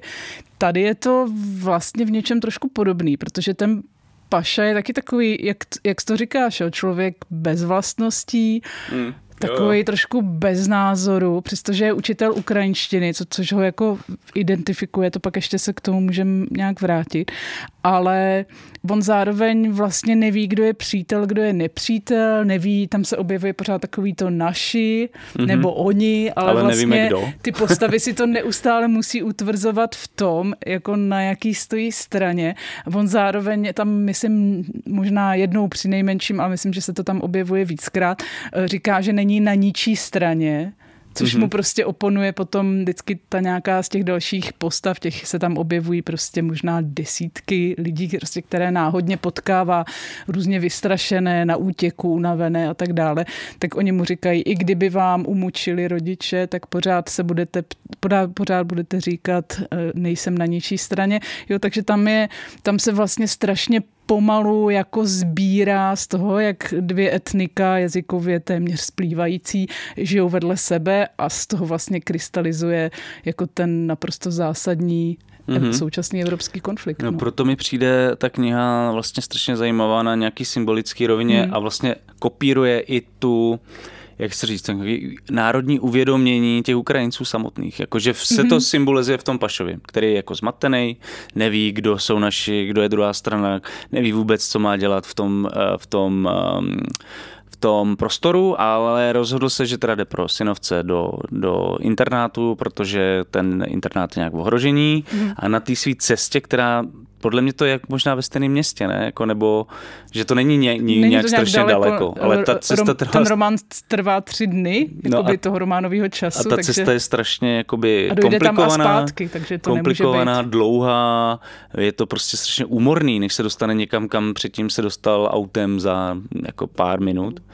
A, a vlastně během té cesty pomalu teda zjišťuje, na které straně stojí a vlastně jako uvědomuje si, kdo jsou teda naši, kdo nejsou naši a mně to přijde vlastně dost podobný tomu, co třeba o tom konfliktu říká, nevím, Pavel Barša nebo mm. Lenka Výchova, že vlastně docházelo k nějakému uvědom, pomalému uvědomování se uvědomování si toho, co je to vlastně ta ukrajinská identita, která se jako mhm. formuje během toho konfliktu. A myslím si, že možná ta kniha Internát série Žadana do tohohle procesu nějak úplně jako organicky zapadá. No, rozhodně. Já jsem zmiňovala to, že ten Paša, že ten, ta hlavní, ten hlavní hrdina, tak je učitel a učitel ukrajinštiny, což on nerad říká, ale většinou to, to z něj nějak jako vylomí ty ostatní jo. postavy, ale zároveň tam je potom uh, nějaká pasáž, kdy on uh, říká, že to je jako kdyby učil latinu Mm-hmm. Což eh, já jsem si, já jsem na světě knihy byl Serhij Žadan a on tam o tom mluvil, že vlastně ta ukrajinština byla takový jako zapomenutý starý mm-hmm. literární jazyk, kterým už vlastně nikdo nemluví, protože všichni mluví rusky a zároveň eh, v souvislosti s tím válečným konfliktem zažívá jako ohromnou jako jazykovou renesanci i mezi mladými Ukrajinci, což mi přišlo jako strašně jako zajímavý, jak vlastně eh, něco, co my, o čem my se učíme v souvislosti že jo, s nějakými eh, jary náro, jarem národu a naším století. národním obrozením a tady tou formou jako nějakého národnostního uvědomění, eh, tak vlastně, že to je něco, co vlastně může hrát jako roli i v globalizujícím se světě ve chvíli, kdy to je něco tak výrazně distinktivního v komunitě prostě lidí, kteří jsou si že jo, velmi jako kulturně, jazykově, etnicky blízký.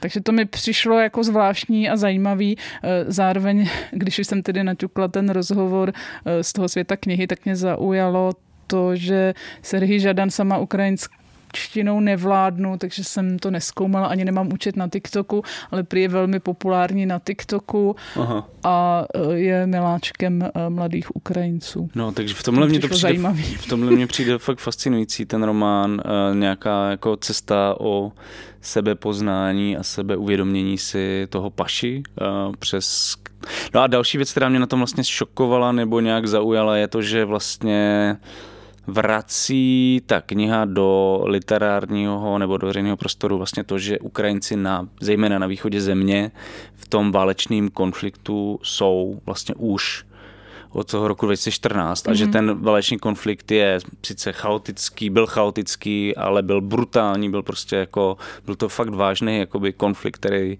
který zabíjel lidi prostě ve velkým. Uh, už od roku 2014 a tahle kniha to trošku připomíná, protože když si člověk tu otevře tu knihu a začne číst s nějakým předporozuměním roku 2023 a neví, že už vyšla v roce 2017, tak automaticky předpokládá, že popisuje mm, ten eh, současný válečný konflikt. Ale vlastně pak se tam objevují takovéhle věci, jako mm. že mhm. on furt řeší, kdo je naši, kdo nejsou naši, kdo nemají jinou formy.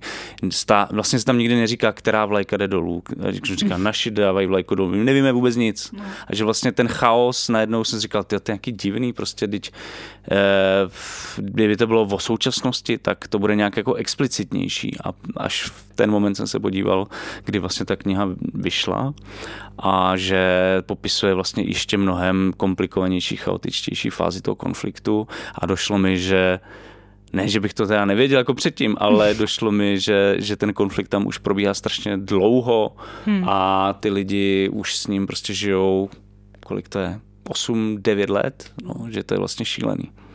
Jako eh, přiznám se, že když vidím zprávy a dneska to zpravodajství opravdu vypadá téměř tak, že člověk vidí válku v přímém přenosu, tak stejně mě je naprostou záhadou, jak se dá přežívat v některých třeba okupovaných městech nebo kdo nemá žádnou nejenom ekonomický prostředky, ale třeba ani fyzickou sílu, že jo, já nevím, staří lidi a nemocní a tak, jako někam utíkat, někam neustále prchat, protože to je už i realita jako interná státu, jo? že jsou to vlastně jako hmm.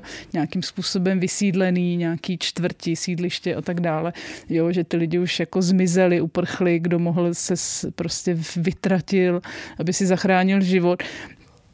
Tady to, že jak vlastně můžou ty lidi přece jenom i v tady v těch naprosto jako šílených a něčím způsobem opravdu já nevím, jako my tak rádi máváme tím středověkem. Mm-hmm. Kdyby tady seděla třeba s náma Milena Bartlová, tak ona se bude třeba chytat za hlavu, že ten středověk byl jiný a tak, ale řekněme... Nechme ten středověk, no. Ne, řekněme, že tady to nějakým způsobem funkčně, jakoby takovou faktu, takový to, tu redukci uh, nějakého prostě pohodlí každodenního na, na to, že jenom scháníte jídlo a žijete někde v špíně a v zimě.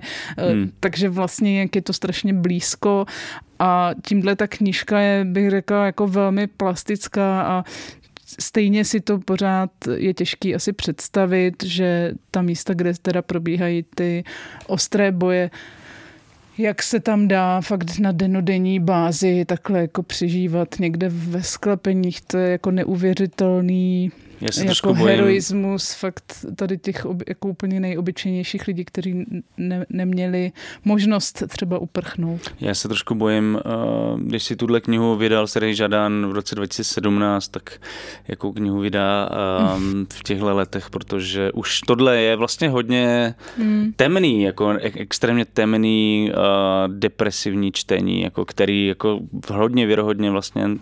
uh, zprostředkovává ten zážitek války války. No, to, no přesně, no. Ono je to vlastně, se to eh, odráží v té naraci té knížky. Ona nemá jako místa, kde takzvaně vydechnete, že jo. Jako, protože hmm. pořád se nějak, blíží nějaký postavy ze tmy, pořád vidíte někde nějakou divnou, krvavou, zmačkanou věc. Jakože tam není vteřina, kdyby člověk mohl jakoby ztratit pozornost, nebo je to i vlastně neuvěřitelně stresující v tom, že ty, ta setkání s někým, že nevíte na čí je straně, ale on je většinou ozbrojen na rozdíl od vás, eh, tak často o přežití hlavního hrdiny na další stránky románu rozhoduje to, že se třeba nějak zatváří dostatečně suverénně a přesvědčí to tu mm-hmm. druhou stranu, že ještě ho nebudeme zabíjet, ještě ho necháme, nebo kašli na něj, máme jinou práci, že tam opravdu rozhodují takový nějaký mikrorozhodnutí prostě v hlavě někoho, kdo je prostě jenom nějaký tupej sniper. No ještě asi dobrý podotknout, než se dostaneme k ukázce, um, že je to napsaný hodně sugestivním jazykem a hodně takovým básnickým mm. jazykem, vysokým stylem, jakože to je taky ten důvod, proč nejen tematicky, ale i, i vlastně formálně to je velký skok od Radky Třeštíkové. To je pravda, no. Jakože vlastně Radka eh, zanechala ve mně velmi silný a pozitivní dojem a pak člověk začne číst internát série Žadana a vlastně tam eh, to je jako vlastně jako od takového jako svížného fresh realismu, najednou člověk spadne fakt do nějakého, jako a skoro bych řekla až archaicky působící expresivní představy o tom, co je literatura, kde uh, prostě takový ty metafory a to mě třeba zaujalo, ty metafory, které se tam velmi eh, často, eh, při, tam je hodně postav se tam objevuje, ale úplně epizodických, který potkáváte někde prostě na té cestě třídení mm-hmm. a o tě, většinou o těch postavách nic nevíme a často je tam ta charakteristika zase jako oblečením, nějakou prostě mírou zanedbanosti a velmi často se tam objevují metafory jako předmětů.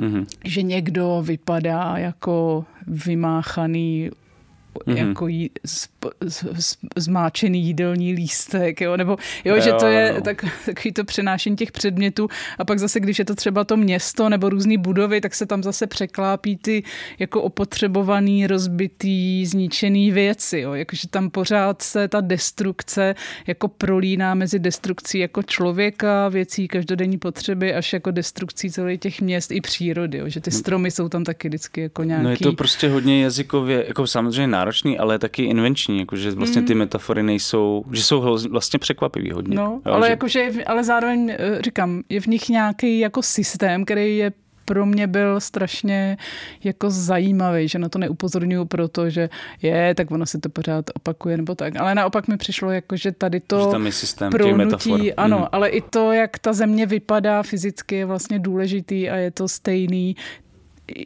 stejný obraz toho zmaru jako těch lidí, kteří v tom žijou. A to je i vidět, že ty lidi jsou se často jako vzájemně, i ti Ukrajinci, i ty lidi vystresovaní tím konfliktem se chovají vzájemně vůči sobě paranoidně, že jo. Hmm. Tam je třeba scéna, že nějaká žena ve spánku přijde o zlato a Paša je jako, o, je, tak někdo z, z, trošku jako z bezradnosti na něj ukáže, že on sebral zlato a teď se proti němu tam začne sbírat davový hněv eh, žen se zlatými zuby a ty lesknoucí se zlaté zuby, matně se, mat, matně se lesknoucí zlaté zuby z davu někde z šera se začnou k němu prostě stahovat, tak to jsou takový zase jo. směs nějaký grotesky, expresivity, ale jako je to vlastně takový horor každodenního života ve válce.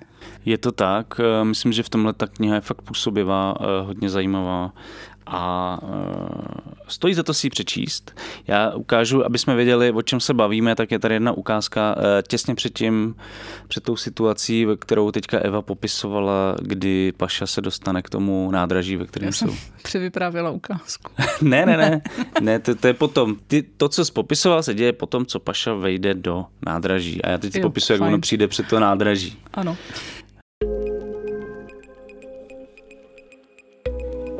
Nádraží je natřeno na žluto, barva ale v dešti potemněla a stěžkla. Státní vlajky ze sloupů prozíravě sundaly. Chápou, že armáda město opouští a ty, kteří sem v zápětí vstoupí, je lepší nedráždit. U sloupů stojí koše na odpadky přeplněné zářivě barevnými obaly a plastem. Nahoře na prázdných lahvích odkoly zůstalo vyset pár skrvavených obvazů. I krev má zářivou barvu. Koše dávno nikdo nevyváží. Dokonce už ani holuby si kolem nich neslétají. Kde vlastně jsou, říká si Paša. zatímco se krátkozradce rozlíží kolem. Kde je vůbec někdo? Zbytky sněhu na střeše, pokroucené stromy opodál a nebe, již chladně klesá z hůry. Paša klouže pohledem nahoru a dolů, když v tom si jich všimne. Stovek teplých ptačích chumáčů, které se svírají jako pěsti. Stovek ptačích zobáků, které na něj zhora míří. Stovek očí, kulatých a vychladlých neustálým strachem. Holuby se tisknou jeden k druhému. Sedí semknutí nahoře nad sloupy pod nádražním přístřežkem, tlačí se jeden na druhého, jako by jim byla zima. Ačkoliv ve skutečnosti jim zima není, ve skutečnosti se bojí. Bojí se lomozu za kombinátem, bojí se ticha přilehlých ulic, bojí se rtuťových nebeských záblesků, bojí se prázdnoty kolem, bojí se paši, který se tu vynořil a potlouká se kolem nádraží. Bojí se ho a nespouštějí z něj své oči, kulaté jako slunce. Paša se pod upřenými ptačími pohledy začne cítit nesvůj. Diví se, kolik jich tu je a jak se sem vejdou. A co když se něco stane s nádražím, říká si. Co když nádraží zhoří? Co pak? Kam se vydají? Kde se ukryjí? Najednou je mu jich líto. Je mu líto i kluka, proč je sakra v tom internátu.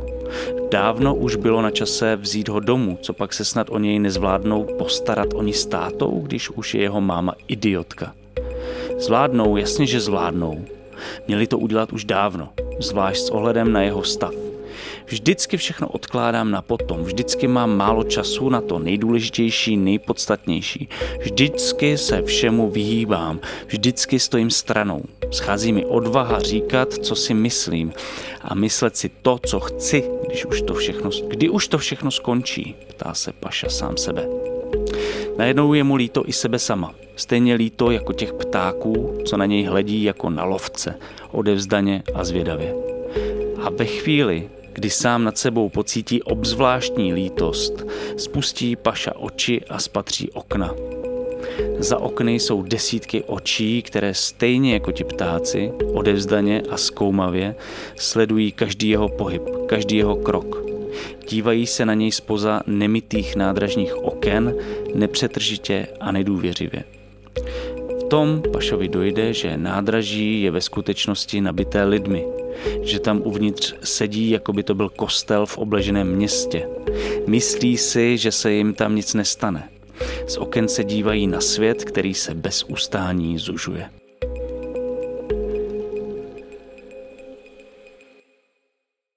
Tak to mi přišlo uh, hodně super. Vlastně tady to srovnání holoub, holoubku a uh, přeplněného nádraží. Uh, No, tak uh, možná bychom mohli říct, že Serhij Žadan je taky básník. Jako, Takže ten text, ten text vlastně, ano. Takže a vyšlo i v češtině, vyšel, myslím, uh, Sbír, vyšla rozhodně u Petra Štenkla, kdy si vyšla sbírka dějiny kultury začátku století a vím, že určitě vyšla sbírka Big Mac. Mm-hmm. A mají vlastně něco jako trošku podobného, takovou punkovo-syrově dystopickou uh, trest, jako v tom najdete taky. Já jsem ještě možná chtěla zmínit, že uh, v někom to může vyvolávat, že to je takové, protože tady jako v, Čech, v Česku jako vyšly nějaký povídky inspirovaný ruským napadením Ukrajiny a zdálo se mi, že to bylo takový trošku jako napovel a takový jako tlačený téma a na někoho by mohlo působit, že třeba i tohle je kniha, která nějakým způsobem tak jako rychle, tak jako fangličkářsky nebo trošku romantizuje nějakou jako válečnou údatnost nebo utrpení těch utrpení Ukrajinců, což bych předtím chtěla varovat, tak to rozhodně není. Vlastně ten obraz Ukrajiny v internátě je dost jako nesentimentální a vlastně opravdu ji ukazuje jako nějakým způsobem zemi rozvrácenou korupcí a takovou jako bídou toho veřejného prostoru a e, školství, že jo, jsme tam s učitelem a to školství jako s těmi učiteli, kterým jsou ty děti úplně ukradené a vlastně e, tak se plouží tam třeba výrazná postava ředitelky té školy, což je prostě nějaká jako takový smutný, přemalovaný klaun, jo, že jako zmalovaná a Hmm. nějaká taková belhavá a vlastně jí zajímá jenom to, že je ředitelkou, ty děti jsou jí úplně ukradený. Takže i taková nějaká eh, prostě i taková nějaká jako eh, realita té unavený společnosti, která prostě eh, si prožila taky svoji šokovou doktrínu a kde vlastně jí až to řeknu možná jako trochu blbě, ale jako mohli nějakým vni- způsobem zmobilizovat ten konflikt, jako vrátit jí nějakou vnitřní energii a tu schopnost toho odporu vůči teda Tak v uvidíme. současné době. Vidíme, kam stejně jako pašu zavede běh dějin uh, Ukrajince. My musíme končit. Musíme jít domů. Už jsme, uh, my jsme mysleli, že to bude dneska svižný, rychlý díl, ale, Ale my jsme, dopadlo já, to jako vždycky. já totiž, čím méně člověk se vyspí na to, tak tím mluví pomalej a složitěji se dostává k některým závěrům.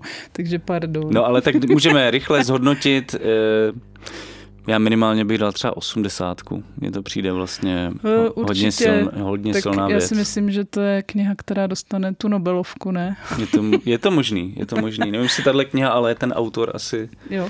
asi jo, časem. A 80 souhlasím. já si myslím, že to fakt hodně sugestivní, eh, lit- vynalézavý formálně, silná výpověď, nesentimentální. Myslím, že vám to i rozšíří uh, nějaký obzory o tom, jak vypadá třeba situace na východní Ukrajině. Mm-hmm. Skvělý.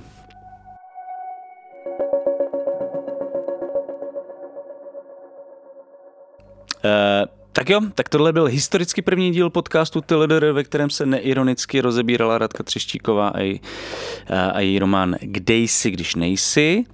A společně s ní, s ní jsme bo, uh, měli v bizarní kombinaci taky nový román ukrajinského spisovatele Sergeje Žadana.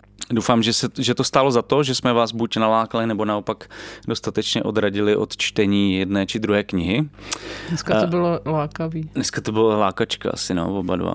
A Vzhledem k tomu, že nevíme, jak bude vypadat příští živý díl na festivale Beseda, na který vás srdečně ještě jednou zveme, bude to pr- 5. srpna v poledne v Tasově eh, kousek od Veselí nad Moravou, tak tentokrát asi vynecháme i naše oblíbené hlasování. Eh, protože vám nemůžeme zaručit, že se vám vybrané knize budeme eh, skutečně věnovat. Eh, ty nejlepší kousky z typu si nějakým způsobem uchováme, dám si je do zásoby a určitě se k ním ještě dostaneme v dalších měsících, pokud teda Eva nemá nějaký protinávrh. Nemám protinávrh. Eh, Já sama jsem na, budu stejně překvapená, jako vy, jak to dopadne. S besedou. S besedou, no. Jo, jo. Ale mě jako, Už se to blíží, tak musíme začít přemýšlet, pořádně, No. brainstormovat. ale tak podle mě nějaký jako, kdyby jsme chtěli udělat podvratnou legrácku, tak tady materiál ještě je. Petr Žan, Žantovský. No, pak jsem si ještě vzpomněla na toho vtipalka, co dostal tu literu. Jo, že bychom dodali takový díl o treši. Hmm. Hmm. Tak jsme to možná vymysleli. Dobrý, tak jsme to vymysleli eh, přímo při nahrávání červnového dílu, jsme vymysleli, co bude v červencovém díle, to, je, to, to mám rád. Eh, každopádně tenhle díl už pomalu... Nezdvořák se jmenoval. Nezdvořák. Jo, Jo, jo. Považuji tenhle díl pomalu za ukončený. Eh, Pište nám podněty, chválu, hejty na mail tlr.deníkalarm.cz Podporujte nás a redakci Alarmu, protože bez vás nejsme nic a bez vás nemůžeme dělat taky naše podcasty, psát reportáže, rozhovory, analýzy ani komentáře. Můžete nás podpořit třeba v aktuální kampani, ve které vybíráme na nový web. Vše podstatné najdete na našem webu. Já se teda loučím. Eva, Já taky se taky rozloučím, loučí. nepojedu dál. ještě můžeš, máš ještě pět minut. A tohle byl uh, další díl literárního podcastu TLDR. Já doufám, že se vám i tentokrát líbil a budeme se těšit zase příště. Jo, díky za přízeň, za ohlasy, za hlasování a pokud to bude možné, tak se těšíme osobně na besedě, případně na inverzi v září. Je Yes, 1. září. Díky moc, mějte se, pa, pa. Ahoj. thank you